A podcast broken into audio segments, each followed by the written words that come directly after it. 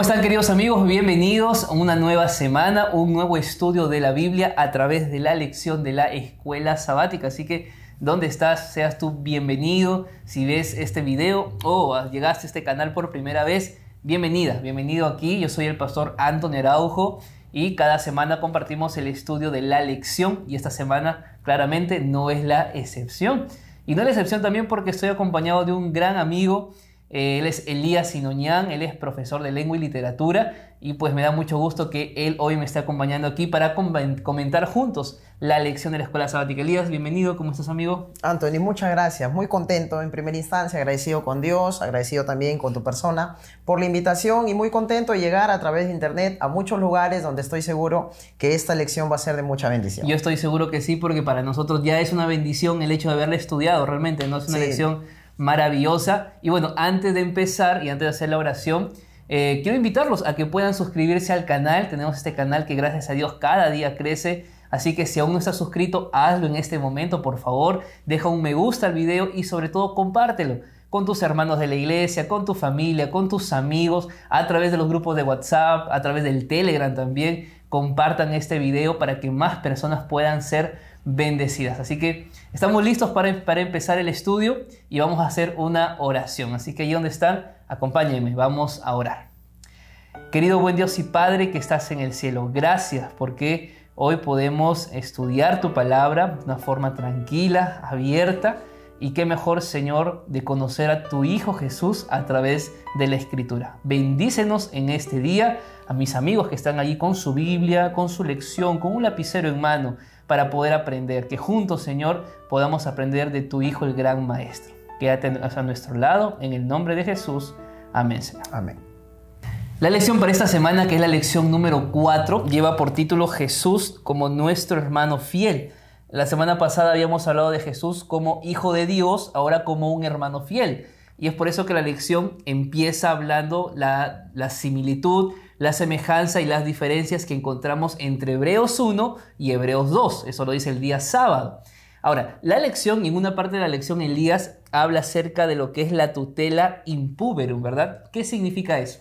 Bueno, el sistema romano de la tutela impuberum eh, básicamente data que cuando un padre moría y por obvias razones, pues los niños que todavía no cumplían la mayoría de edad quedaban en el abandono, un hermano mayor un hermano mayor podía, bueno, no podía, tenía el, deber, de poder cuidar de ellos hasta que estos cumplan la mayoría de edad. Y eso no simplemente para cuestiones morales y éticas, sino también incluso de herencia, Y analógicamente estamos viendo cómo Jesús cumple esa función con nosotros, ¿no? Es nuestro hermano mayor, es aquel que nosotros al estar pues presos bajo el yugo del pecado, abandonados por el pecado. Por el pecado, Él toma esa tutela y se convierte en nuestro tutor, en nuestro guardián, en nuestro protector. Y es, es, extraordinario saber ese paralelo que se hace entre lo que sucedía en esos tiempos en Roma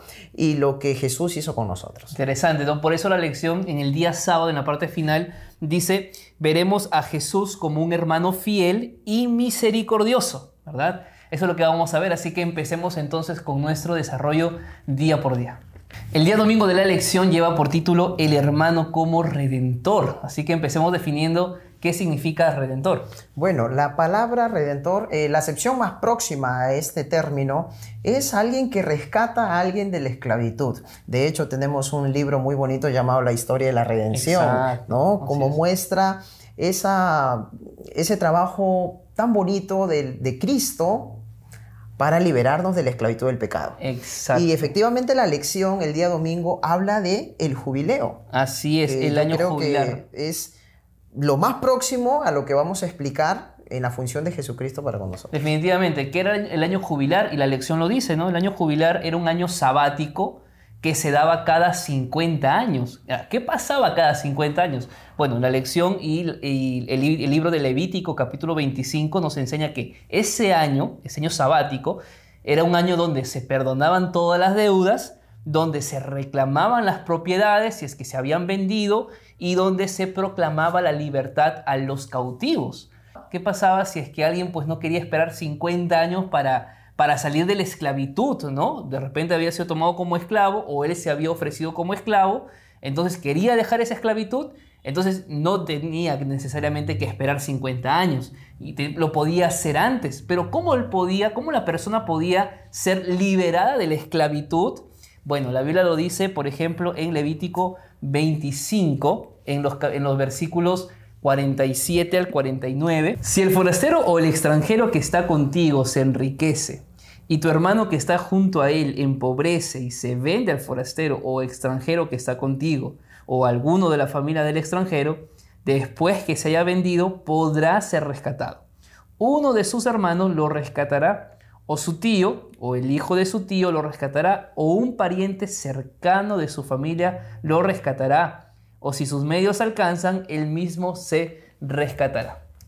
Aquí hablamos sobre el rescate una persona que está en la esclavitud, que a través de un pariente redentor justamente podía ser liberado. O si es que él mismo podía liberarse, podía hacerlo sin ningún problema.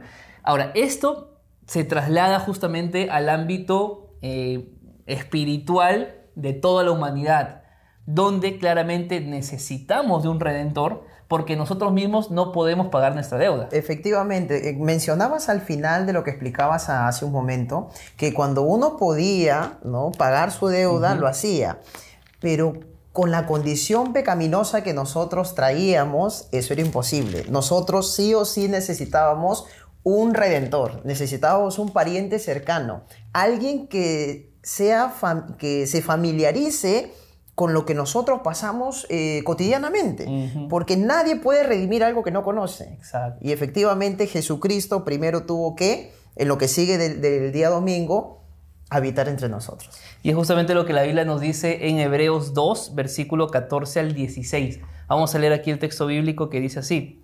Así que por cuanto los hijos participaron de carne y sangre, él también participó de lo mismo para destruir por medio de la muerte al que tenía al imperio de la muerte, esto es, al diablo, y librar a todos los que por el temor de la muerte estaban durante toda la vida sujetos a servidumbres. Ciertamente no socorrió a los ángeles, sino que socorrió a la descendencia de Abraham. ¿Qué significa esto, Elías? Hay dos cosas puntuales. A nosotros se nos describe como esclavos oprimidos del pecado. ¿no? Se, nos, se nos describe claramente eh, propiedad del enemigo. ¿Por qué? Porque quiero citar aquí textualmente el libro El deseo de toda la gente en la página 89. Dice, después de inducir eh, al hombre a pecar, Satanás reclamó la tierra como suya. Y él se nombró a sí mismo príncipe de este mundo. Y la misma Biblia, ¿no? en los capítulos 12, 14 y 16 del Evangelio de Juan, nos menciona efectivamente ese, esa autoproclamación de príncipe de este mundo. Ahora, nosotros en esa condición era imposible alcanzar la vida eterna, porque la paga del pecado es muerte, y nosotros estábamos inmersos en el pecado. El mismo apóstol Pablo exclama, miserable de mí, ¿quién me librará de este cuerpo de muerte? Era imposible que para uno mismo eh, alcanzar la salvación, era totalmente imposible, inconcebible. Y la pregunta que nos hace la lección, ¿cómo describe a Jesús? Como el pariente redentor. redentor. Es interesante, Elías y queridos amigos, porque la Biblia dice que por cuanto los hijos participaron de carne y sangre, es decir, por cuanto nosotros estamos viviendo bajo una naturaleza humana, Él, o sea, Jesús, nuestro hermano redentor, Él participó también de lo mismo para destruir con su muerte a la muerte. Es interesante esto, ¿verdad? Efectivamente, y para que eso se concretice, Él tuvo que ser uno de nosotros. Exacto. Juan 1.1, por ejemplo. ¿no? Y el verbo se hizo carne y habitó entre nosotros. La sierva del Señor en el mismo libro que mencioné hace un momento dice, Cristo levantó su tabernáculo en medio de nuestro campamento humano. Armó su tienda al lado de las tiendas de los hombres con un solo fin, Anthony. Con el fin de morar entre nosotros. Y mira, lo que, lo que viene es extraordinario y familiarizarnos con su vida y carácter divinos. Qué increíble, miren, es decir, humanamente nosotros, queridos amigos, no teníamos esperanza. O sea, no, no había forma de creer que podíamos liberarnos de la esclavitud del pecado por nuestros medios, por nuestro esfuerzo, porque no, era, era imposible. Nuestra condición humana es pecaminosa completamente. Así que necesitábamos de alguien que venga a este mundo, que tome nuestra naturaleza sin pecado y poder mostrar de que Adán pudo no haber caído en el pecado, pero lastimosamente fue así. La pregunta es, Elías, ¿hay esperanza para nosotros en este tiempo? El saber que tenemos un hermano redentor que es Jesús. ¿Qué, ¿Qué, esperanza tenemos en nuestra vida? La misma Biblia lo responde Anthony cuando dice, ahora pues ninguna condenación hay para los que están en Cristo Jesús. Este pasaje nos muestra que sí hay esperanza. Jesús, al habitar con nosotros, al armar su tienda en medio de la nuestra, se convierte en nuestro pariente cercano y nos redime. Y es aquí donde continúa el siguiente día ya, que no se avergüenza de llamarnos hermanos. Es interesante, amigos. Mire, yo creo que hay algo que nosotros tenemos que resaltar muy bien en la lección de esta semana, en este día. No hay pecado que Dios no quiera perdonar. Es decir, tenemos esperanza. y la esperanza no está en ti, no está en mí, no está en lo que podemos hacer, en lo que podemos ofrecer. Nuestra esperanza radica únicamente en Cristo Jesús. Y, la Biblia es un libro de esperanza. Y eso tenemos que transmitir a, a los hermanos, a los amigos, a la familia e incluso recordar nosotros mismos. Porque quizá hoy sentimos que hay un pecado que nos está alejando de Dios, que hay un pecado que no nos permite acercarnos más a Dios. Dios está listo y dispuesto a perdonarnos. Así que es un buen mensaje que nosotros podemos tener para el día domingo de la lección. Bueno, vamos al día lunes de la lección a ver qué nos dice el autor en esta sección. El día lunes de la lección lleva por título No se avergüenza de llamarlos hermanos. Eh, Hebreos 11, 24 al 26 habla acerca de una comparación, un, ejemplo entre Moisés y Jesús, ¿verdad? Vamos a ver qué nos dice ahí el texto bíblico. Hebreos capítulo 11, versículo 24 al 26 cita lo siguiente. Por la fe Moisés, hecho ya grande, rehusó llamarse hijo de la hija del faraón prefiriendo ser maltratado con el pueblo de Dios antes que gozar de los deleites temporales del pecado, teniendo por mayores riquezas el oprobio de Cristo que los tesoros de los egipcios, porque tenía puesta la mirada en la recompensa. Primero me llama la atención que Moisés rehúsa, o sea, él rehusar es renunciar a algo. Entonces, la Biblia dice que Moisés rehúsa ser llamado hijo de la hija de Faraón. ¿Qué implicaba o qué implicaba justamente ser hijo de la hija de Faraón? Partamos desde... Trasladémonos a una escuela en la clase de historia básica. Egipto, Grecia, Roma, Mesopotamia. y Egipto está ahí. Claro. Una de las grandes civilizaciones antiguas. Potencia mundial. Potencia mundial. Eh, hasta ahora, pues, hay grandes estudios, grandes eh, descubrimientos y Moisés pudo ser un faraón, Antonio. Increíble, ¿no? O sea, hoy día podríamos estar hablando dentro de la historia egipcia Moisés, de Moisés. Moisés, un faraón que incluso tenía él ya la ideología de rescatar al pueblo de, Israel porque él ya sabía que formaba parte de ellos. Ahora, mira, es interesante porque la lección dice, ¿no? Que Moisés era poderoso en obras, poderoso en palabras, favorito del ejército egipcio, eh, decidido el faraón adoptarlo como su nieto, hacerlo su nieto adoptivo y hacerlo sucesor del trono. O sea, Moisés tenía quizás los más grandes privilegios que una persona tenía en ese tiempo. Y estos privilegios te quiero contar lo que, lo que cita el mismo libro Patriarcas y Profetas. Tú sabes que en Egipto el faraón tenía pues un dominio necesario y los sacerdotes también. ¿no? Los sacerdotes tenían un dominio muy aparte. Dice la, la, sierva del Señor que para que alguien ocupe el trono de faraón tenía primero que pasar por un ritual religioso. y los sacerdotes le decían, Moisés, tú vas a ser el próximo faraón. Y él decía, no, lo que ustedes hacen son tonterías. Yo me pregunto, Anthony, ¿qué poder tenía Moisés en Egipto para que los mismos sacerdotes no puedan acusarlo. Cuando él se rehusaba a adorar a otros dioses porque él sabía, porque él tenía argumentos sólidos de que el único Dios era Jehová. Es decir, aún Moisés en su vida egipcia, él nunca olvidó que era del pueblo de Dios. Ahora, imaginemos esto, queridos amigos, renunciar a algo. ¿Quién, quién no quiere tener poder en el mundo? Poder, eh, honor, jerarquía. Jerarquía y tener que renunciar a todo eso para qué? Para ir a rescatar a un pueblo que era terco, para guiar a ese pueblo terco por el desierto. Y que de dura serviz. De dura serviz que dice la Biblia. Y que le costó más adelante a Moisés no ingresar a la no tierra ingresar a la tierra prometida. Imagínense. Pero ¿por qué?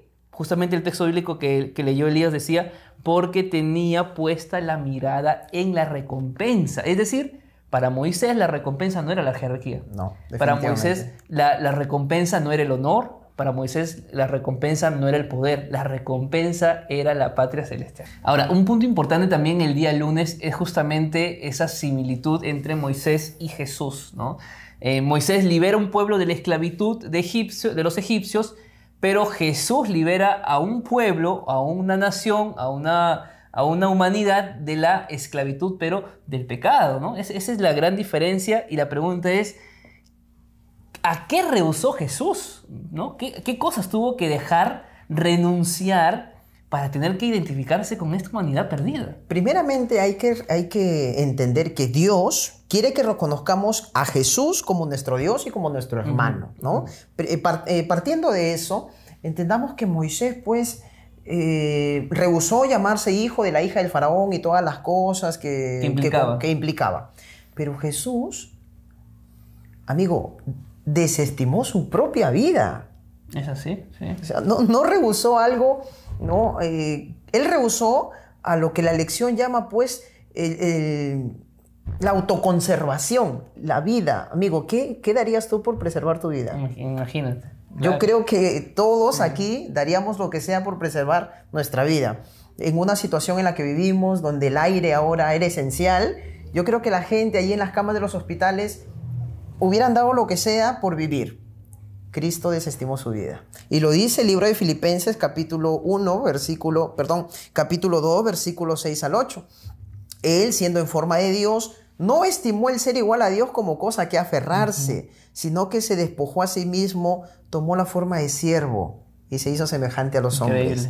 Mas aún hallándose en la condición de hombre, se humilló a sí mismo, haciéndose obediente hasta la muerte y muerte de cruz. Yo me imagino esa noche en el Getsemaní, donde pendía en un hilo nuestra salvación. Imagínate. ¿no? Claro. Donde las, gotas de sangre del padecimiento de Cristo para salvarlo. Yo me imagino, Anthony, eh, bueno, leyendo lo que no está escrito, Imagínate a Jesús diciendo, Padre, ¿y yo qué gano? Exacto. ¿Y yo qué gano muriendo por esta raza pecadora? Pero Cristo desestimó su vida y se hizo obediente. Ahora, ¿qué es lo que Dios pide de nosotros? O sea, ya entendemos lo que significó que Jesús viniera a este mundo, rehusó, según lo que eh, Filipenses 2, 6 al 8 nos dice. La pregunta es, ¿qué es lo que Dios pide de ti ahora? Tú que eres cristiano, que eres adventista, que vas a la iglesia.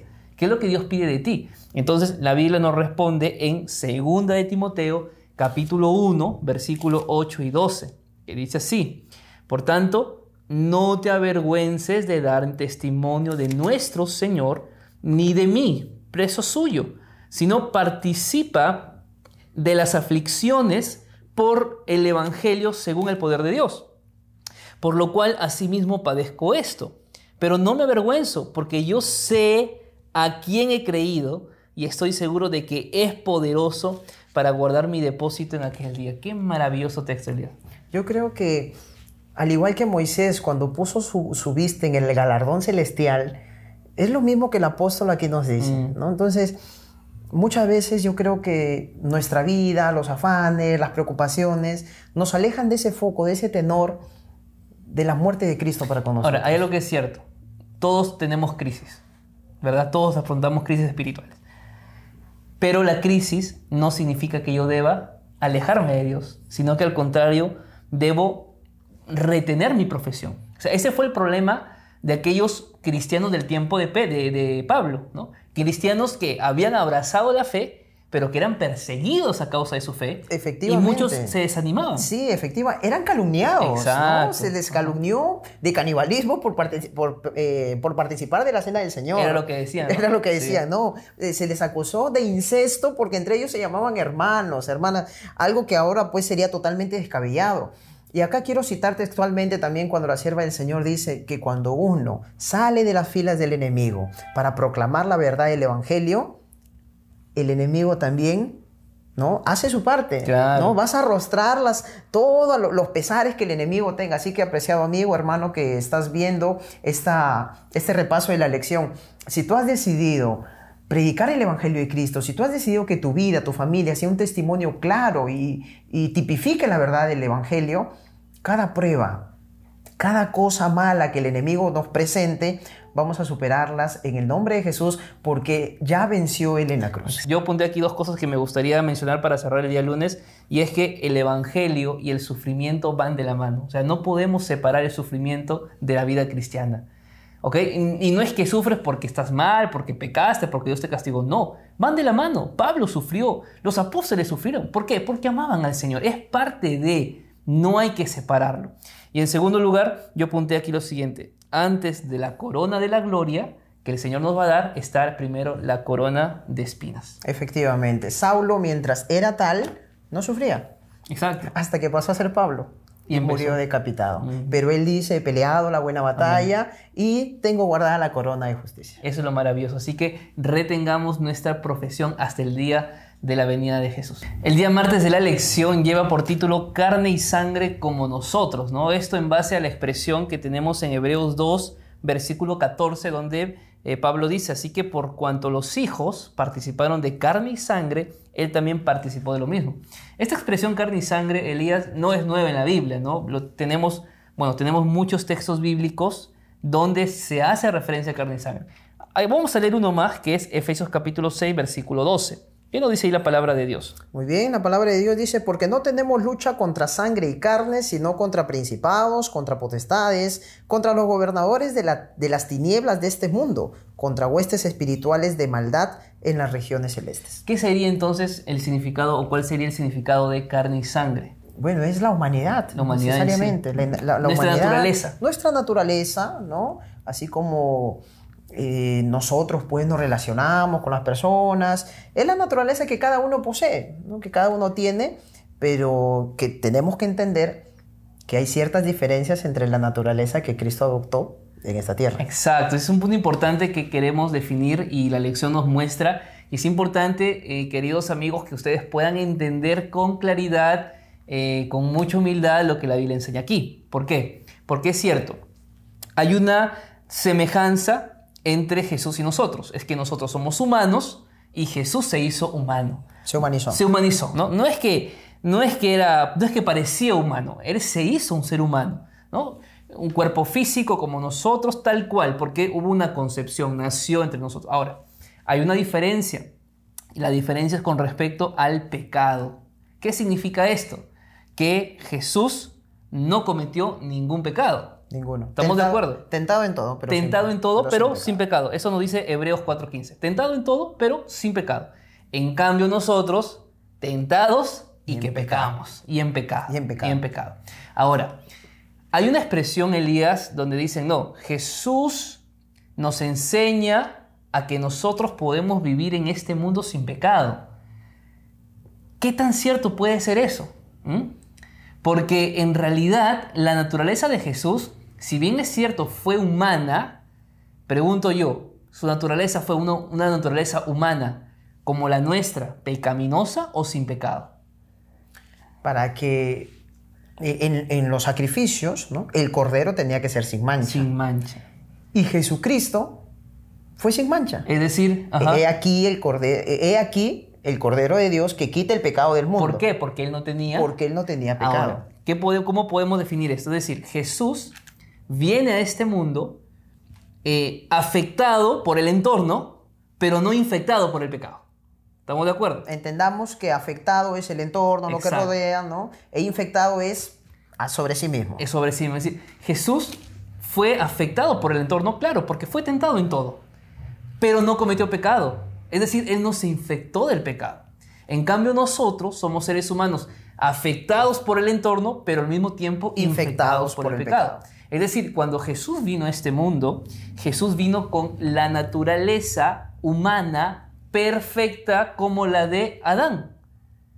Interesante, no es que cuando Jesús vino, vino con pensamientos malos, con pensamientos negativos, no, no, no, no. Él vino con la naturaleza humana, pero la de Adán, que era una naturaleza perfecta. Perfecta. Ahora, yo quiero leer aquí, Elías, lo que dice Mensajes Selectos tomo 1, página 309. Creo que es importante, amigos, poder leer esto. Dice así, Cristo vino a la tierra tomando la humanidad y presentándose como representante del hombre para mostrar que en el conflicto con Satanás, el hombre, tal como Dios lo creó, unido con el Padre y el Hijo, podía obedecer todos los requerimientos divinos. Es decir, lo que el texto del Espíritu Profecía nos dice con claridad, queridos amigos, es que cuando Jesús vino, Él vino a demostrarnos que el ser humano tal como Dios lo creó, ¿cómo Dios lo creó? Perfecto. Perfecto. Perfecto. Sí podía hacerle frente al pecado. Es decir, Adán sí podía vencer el pecado. Más no lo hizo. Más no lo hizo. Aquí quisiera, quisiera enfatizar, Anthony, para que también las personas y los que nos están eh, escuchando puedan entender. No sé si tú has escuchado también sobre la ley de Dios, ¿no? Que debemos cumplir la ley al pie de la letra y a cabalidad. Y algo que conversábamos contigo en la semana es que el cumplir la ley de Dios viene a ser la resultante del amor que yo tengo hacia Dios.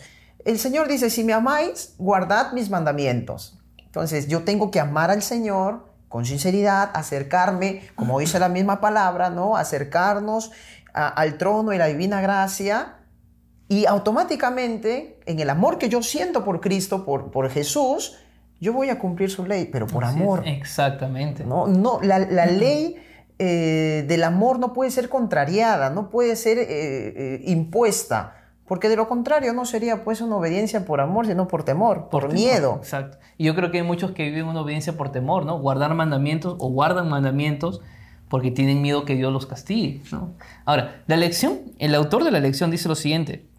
Eh, no obstante, la naturaleza de Jesús no estaba ensombrecida por el pecado. Ahí está, lo que estamos mencionando. Textualmente. Textualmente. Es decir, Jesús vino con naturaleza humana, sí, pero sin pecado, como la de Adán, perfecta. Así tenía que ser, porque si Jesús hubiera sido carnal, vendido al pecado, como nosotros, como lo dice el apóstol Pablo, vendidos al pecado, también habría él necesitado de un, salvador, un redentor, un, salvador. E, eso tenemos que dejar claro, ¿está bien, amigos?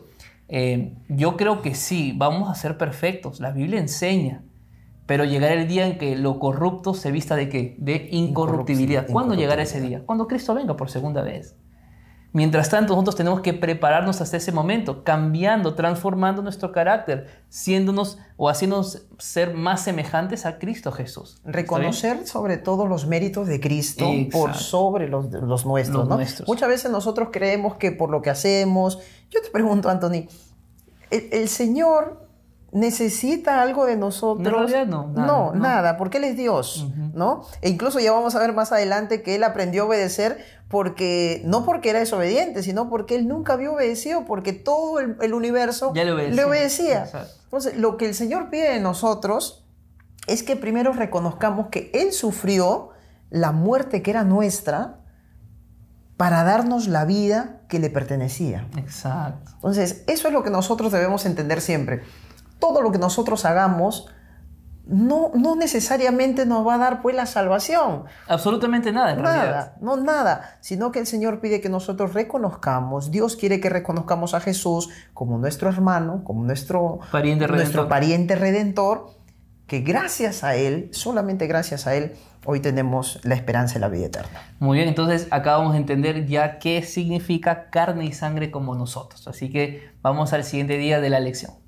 Llegamos al día miércoles de la lección que titula Perfeccionado a través de sufrimientos. este título eh, puede generar un poco de controversia, ¿no? Si es que polémica, o de polémica si es que no se entiende correctamente. Para eso estamos, para explicarlo como la Biblia lo quiere decir. Entonces, vamos a ver, vamos a leer Hebreos capítulo 2, versículo 10 para empezar. Y dice lo siguiente, convenía a aquel por cuya, eh, por cuya causa existen todas las cosas y por quien todas las cosas subsisten que, habiendo de llevar muchos hijos a la gloria, perfeccionara por medio de las aflicciones al autor de la salvación de ellos. Interesante, ¿no? Aquí habla de que el Padre tenía que perfeccionar al Salvador. Y el Salvador es justamente Jesús. Jesús. ¿no? ¿Y perfeccionarlo cómo? A través de los sufrimientos. ¿Qué significa esto, no? Entonces, lo primero que yo pensé, no sé tú Elías, pero cuando leí este texto fue, ¿cómo que perfeccionar? ¿Acaso Jesús ya no era perfecto, no? Jesús es perfecto, sino que la lección cuando nos menciona esta perfección no lo hace pues en la parte moral. Exacto. Eso tenemos que primero asentar esa, esa, idea. No es una perfección moral porque ya hemos dicho eh, hace un momento que él era perfecto, ¿no? que no estaba infectado por el pecado. Aquí hablamos de una perfección de propósito. De propósito, de recorrido y de término. Es decir, hay algo que tenemos que explicar, queridos amigos, y es la palabra perfecto en la Biblia. A ver, no vamos a hablar esto en gran magnitud, pero hay muchos que citan erradamente eh, cuando la Biblia dice, sed perfectos como el Padre que está en el cielo es perfecto. Y claro, y como yo no puedo ser perfecto como el Padre, me frustro. Me frustro, me desanimo y me voy de la iglesia. Yo he escuchado gente que me ha dicho, yo, yo, no, yo Anthony, prefiero no ser hipócrita y prefiero irme de la iglesia. ¿Por qué? Porque sienten de que jamás van a poder ser con el Padre, como el Padre. Y es que es lógico, jamás vamos a ser como el Padre. Entonces, ese texto está mal interpretado por muchas personas. Ahí porque, en primer lugar, el texto de Mateo 5:48, si no me equivoco, habla de la perfección del amor. No habla de la perfección moral, habla del amor. Ahora, en segundo lugar, la palabra perfecto en el idioma griego es teleios. Y teleios significa maduro. Yo apunté algo aquí que me gustaría compartir contigo, Elías, y con nuestros amigos, que dice lo siguiente. Perfecto en la Biblia es lo siguiente. Algo es perfecto cuando alcanza el propósito para el cual fue planeado. ¿No? Y Jesús, su propósito fue salvarnos. Exacto. Y al salvarnos, Él cumple, él cumple la perfección. La perfección. Mejor dicho, él tiene que recorrer todo el camino de sufrimiento. De sufrimiento. ¿Para qué? Para que pueda Él ser nuestro Salvador. Es decir, Jesús no fue nuestro Salvador porque vino al mundo y dijo yo soy el Salvador y se acabó. Él vino al mundo, hizo ministerio, murió en una cruz, fue a la tumba, resucitó, cumplió, cumplió su función, cumplió el propósito para el cual fue llamado. Y aunque era hijo a través del sufrimiento, aprendió lo que es la obediencia. Y habiendo sido perfeccionado, vino a ser autor de eterna salvación para todos los que lo obedecen. Ahora, eh, aquí viene un, punto importante que estábamos justamente mencionando hace un momento, ¿no? Como que Jesús tenía que aprender a ser obediente. O sea, ¿era que desobediente? ¿Qué pasaba aquí? ¿Cómo entendemos esto? Jesús no era desobediente, sino que, a ver, va a sonar algo antagónico, ¿no? no era desobediente, pero nunca había obedecido porque a él todos le obedecían. Exacto. Entonces, él tenía que aprender. Porque nunca lo había hecho, ¿no? Y acá cuando dice la lección, Jesús aprendió la obediencia a través del sufrimiento, dice, Jesús aprendió la obediencia porque nunca había experimentado esto antes. Pero acá hay un detalle, Antonio. En el huerto de Getsemaní, Jesús nos demuestra el claro ejemplo y el más grande ejemplo de la obediencia. Exacto. Algo que yo creo que a nosotros nos falta. Eh, todos los mártires de la fe, más que la fe, aprendieron algo. Exacto. Someterse totalmente a la voluntad de Dios. Exacto. La lección, textualmente, quiero citar acá, dice, Jesús no pasó de la desobediencia a la obediencia, sino de la soberanía y el dominio Exacto. a la sumisión y la obediencia. Ese es el punto clave. A la sumisión. ¿Cuántas veces nuestro orgullo, nuestro ego, nuestra vanidad muchas veces nos ha impedido ver la gloria de Dios, amigo. Jesús nos demostró en el Getsemaní, Padre, pasa de mí esta copa, pero que no sea lo que yo quiero, sino, tu, voluntad, e, ese es el, mayor ejemplo de sumisión, de humildad y de obediencia. Y obediencia. Ahora, no sé si te pasa a ti, pero a mí me pasa cuando yo coloco algo en las manos de Dios, me da mucho miedo, ¿sabes? Porque tengo miedo de que Dios no haga o que Dios haga lo contrario a lo que yo le estoy pidiendo. Y me ha pasado muchas veces que yo le digo algo a Dios, mira Dios, esta es la situación, yo quiero que pase esto, pero lo dejo en tus manos y me da miedo, tengo temor, pero al mismo tiempo siento paz, porque sé que al final ya está todo en las manos de Dios, ¿me entienden? A mí, a mí me, me encanta esta historia de Abraham e Isaac. Imagínate el camino de un padre que había rogado tanto por un hijo y que ahora, y ahora quiere ir a sacrificarlo. Yo, yo me imagino esa, el camino más largo de Abraham yendo a sacrificar a su hijo y esperando la voluntad de Dios. Increíble, ¿no? esa voluntad que muchas veces va en nuestra contra, porque tiene razón Anthony cuando decimos que muchas veces la voluntad de Dios va en nuestra contra, pero siempre a nuestro favor. Siempre a nuestro favor. Aquí el autor de la lección nos dice lo siguiente, ¿no? Jesús, entre comillas, aprendió la obediencia porque nunca había experimentado esto antes. Creo que esto ya está muy claro. Y la parte final dice, el exaltado Hijo de Dios se convirtió en el obediente Hijo del Hombre. ¿no? Entonces yo creo que esta lección del día miércoles de perfección, que Jesús tenía que ser perfeccionado y que Jesús tenía que aprender a ser obediente, creo que está claro. ¿okay? Amigos, probablemente para muchos sea este día una lección complicada. Pero por favor, con mucha oración, vuelvan a estudiarla, vuelvan a leerla, con corazón sincero, vuelvan a estudiar hasta que puedan entender lo que significó el día miércoles de la lección. Llegamos al día jueves de la lección, el hermano como modelo, ¿no? Qué interesante, dice la lección. Otra razón por la que Jesús adopta nuestra naturaleza humana es porque Él quería ser un ejemplo para nosotros, ¿no? Y, aquí en el día jueves está, para mí, uno de los textos favoritos que tengo, ¿no? Hebreos 12, 1 al 4. Por tanto, nosotros también, teniendo en derredor nuestro tan grande nube de testigos, despojémonos de todo peso y del pecado que nos asedia y corramos con paciencia la carrera que tenemos por delante, puesto los ojos en Jesús, el autor y consumador de la fe, el cual por el gozo puesto delante de él sufrió la cruz, menospreciando el oprobio, y se sentó a la diestra del trono de Dios. ¿Cómo tenemos que vivir la vida cristiana? Tres cosas. Número uno, despojémonos de todo peso. Número dos, despojémonos del pecado.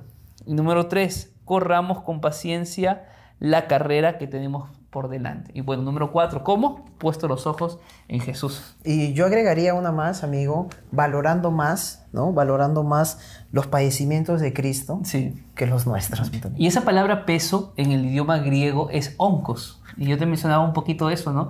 La palabra oncos es una palabra muy conocida en nuestro idioma castellano, en el español. Oncos es una palabra, diría yo, hasta de, de terror, oncología es una raíz, una raíz griega. Una raíz griega. Oncología es aquella, aquel departamento del hospital cuando tú llegas porque te dijeron, mira, probablemente tengas cáncer, anda a hacerte un examen. Y, no sé, tengo, eh, tengo familia que ha tenido esta enfermedad del cáncer. Yo tengo familia que ha fallecido, mi hermana falleció con cáncer. Exacto, imagínate. Y, es una enfermedad que es muy triste, no es una enfermedad... Es penosa. Es penosa. Porque no solamente afecta a la persona que lo sufre, sino a la familia. Ver a una persona, sus quimioterapias, sus radioterapias, es muy triste. Ahora, miren, este sufrimiento ¿no? que, uno puede experimentar en la vida, Pablo dice que hay que despojarnos de todo hongos que hay en nuestra vida. O sea, hay pesos en nuestra vida, Elías, que es comparado al cáncer que destruye nuestra vida y a nuestras familias, a los más cercanos, ¿no? Hay que pensar bien, ¿qué es ese peso que nos está apartando del Señor? Y yo, yo no, tengo miedo en decir esto, que nos está impidiendo entender la voluntad de Dios. Definitivamente. Para correr la vida cristiana y correrla ligeramente y no cansarnos fácilmente, hay que dejar todo eso que hasta, que hasta este momento nos está causando mucho daño. Yo te contaba hace, hace poco sobre un problema de trabajo por los días sábados. Sí. Y así, de la nada, amigo, sinceramente, faltaban unos, unos, unas semanas para que empiecen las clases y por un tema de sábado yo estaba sin trabajo.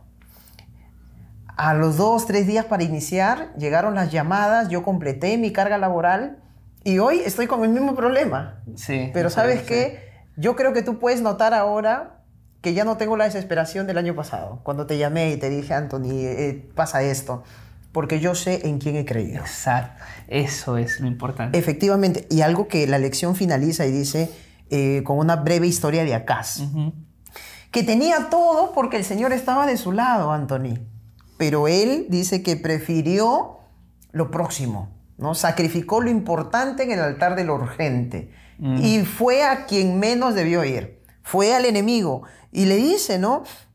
Se niega a pedir una señal y en cambio envió mensajeros a Tiglat Pileser, rey de Siria, diciendo, yo soy tu siervo y tu hijo.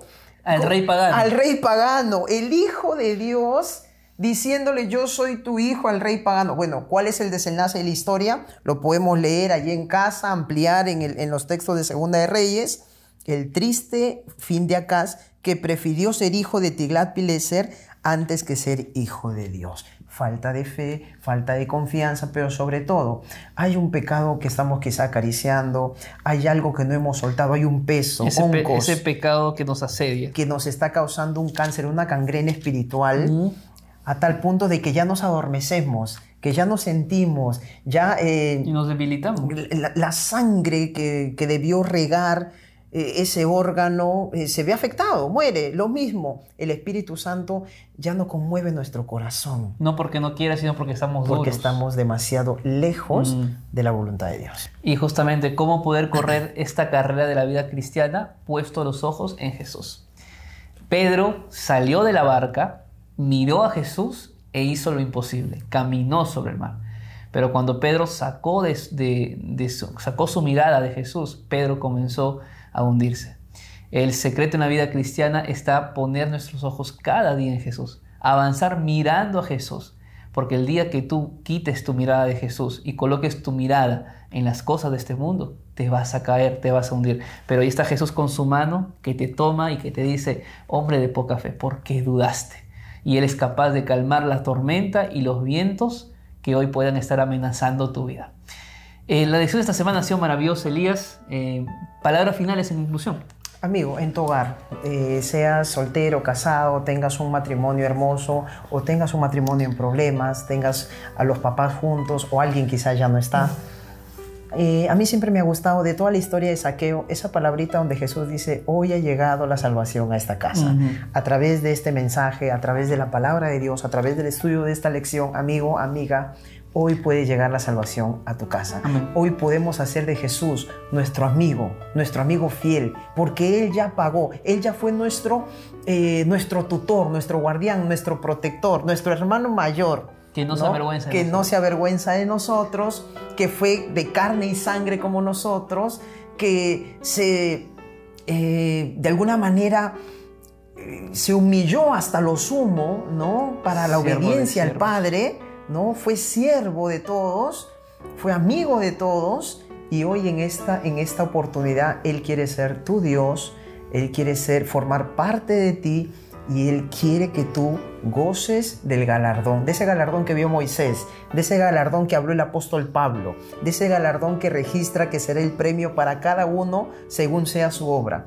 Ese galardón de la vida eterna, el cual nosotros no lo podemos conseguir por nosotros mismos, pero gracias al Señor que tenemos un sumo sacerdote que en este momento está haciendo un trabajo maravilloso para que tú y yo alcancemos la salvación de nuestra alma. Me gustaría leer en los comentarios de esta semana qué fue lo que más te impactó, qué fue lo que más te sorprendió de la lección y qué te parece si la frase para esta semana sea la siguiente.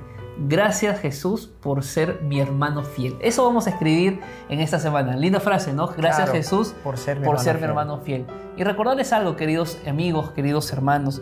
Si nosotros queremos un día caminar en ese jardín del Edén, de la tierra nueva, primero tenemos que pasar por el Getsemaní de esta tierra. Amén. Así que sigamos adelante, porque ya Jesús, Él hizo todo lo que nosotros no podíamos hacer. Él es nuestro hermano fiel y como hermano fiel jamás nos dejará, jamás nos abandonará, pero nosotros tenemos que seguir sus pisadas. Elías, amigo, gracias por, por, esta, por aceptar la invitación. Eh, Dios te bendiga bastante a ti y a tu familia. Gracias a Dios y gracias a ti, Anthony, y gracias a todos los que siguen el canal del Pastor Anthony. Y si todavía no estás suscrito, pues suscríbete, comparte este mensaje para que el Evangelio pueda llegar a cada rincón del mundo y Cristo venga pronto. Que Dios los bendiga, queridos amigos. Será hasta la próxima lección. Nos vemos.